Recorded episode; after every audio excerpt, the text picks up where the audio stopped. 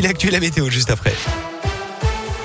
Côté trafic, pas de grosses difficultés à vous signaler pour l'instant sur les routes de la région. À la une, non pas un, mais deux tests négatifs pour retourner à l'école. Le ministre de l'Éducation nationale annonce un changement de protocole dans les classes où un cas positif de Covid est détecté. Tous les élèves devront se faire tester deux fois à plusieurs jours d'intervalle avant de pouvoir revenir en classe. Ça fait partie des nouvelles mesures mises en place par le gouvernement pour freiner l'épidémie de Covid.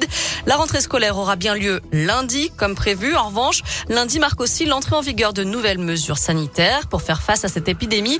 Le télétravail redevient obligatoire au moins trois jours par semaine. La ministre Elisabeth Borne doit s'entretenir avec les partenaires sociaux aujourd'hui. Retour des jauges pour les grands rassemblements, pas plus de 2000 personnes en intérieur, 5000 en extérieur. Dans les concerts, fini les spectateurs debout devant la scène. Tout le monde devra profiter du spectacle en étant assis. Dans les cafés, les bars et les restaurants, il faudra s'asseoir aussi pour consommer. Il est interdit, il sera interdit également de manger ou de boire dans les transports en commun, les cinémas ou les salles de sport.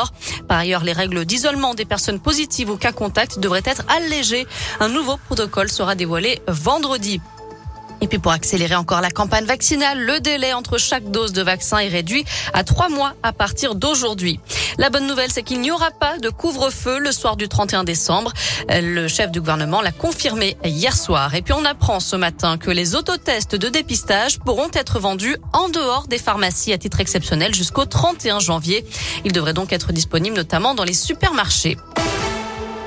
Dans l'actu de la région, on en sait un peu plus sur le féminicide commis dimanche à Amberieu en Bugey, dans l'Ain. L'homme de 55 ans qui aurait tiré sur son épouse avant de retourner l'arme contre lui aurait également tiré sur son fils, selon le progrès.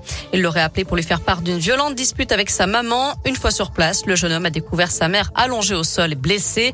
Il a donc voulu l'éloigner de la scène et prévenir les gendarmes. C'est là que son père lui aurait tiré dessus, le blessant légèrement. On ignore pour le moment les motivations du quinquagénaire hospitalisé dans un état critique. Pas de chance pour les policiers en pleine course-poursuite. Leur voiture prend feu dans la nuit de dimanche à lundi. Les policiers lyonnais ont voulu contrôler une voiture à Vénissieux, mais le conducteur a refusé d'obtempérer, selon le progrès. S'ensuit une course-poursuite à vive allure qui les mène sur l'autoroute A43. C'est là, après le péage de Saint-Quentin-Falavier, que le véhicule des fonctionnaires a pris feu. Ils ont eu juste le temps de sortir. Le fuyard, lui, est toujours dans la nature. Dans le reste de l'actu, un dénouement heureux en Argentine. Les deux alpinistes français qui étaient en grande difficulté dans les Andes ont été secourus. Ils sont déshydratés en vie.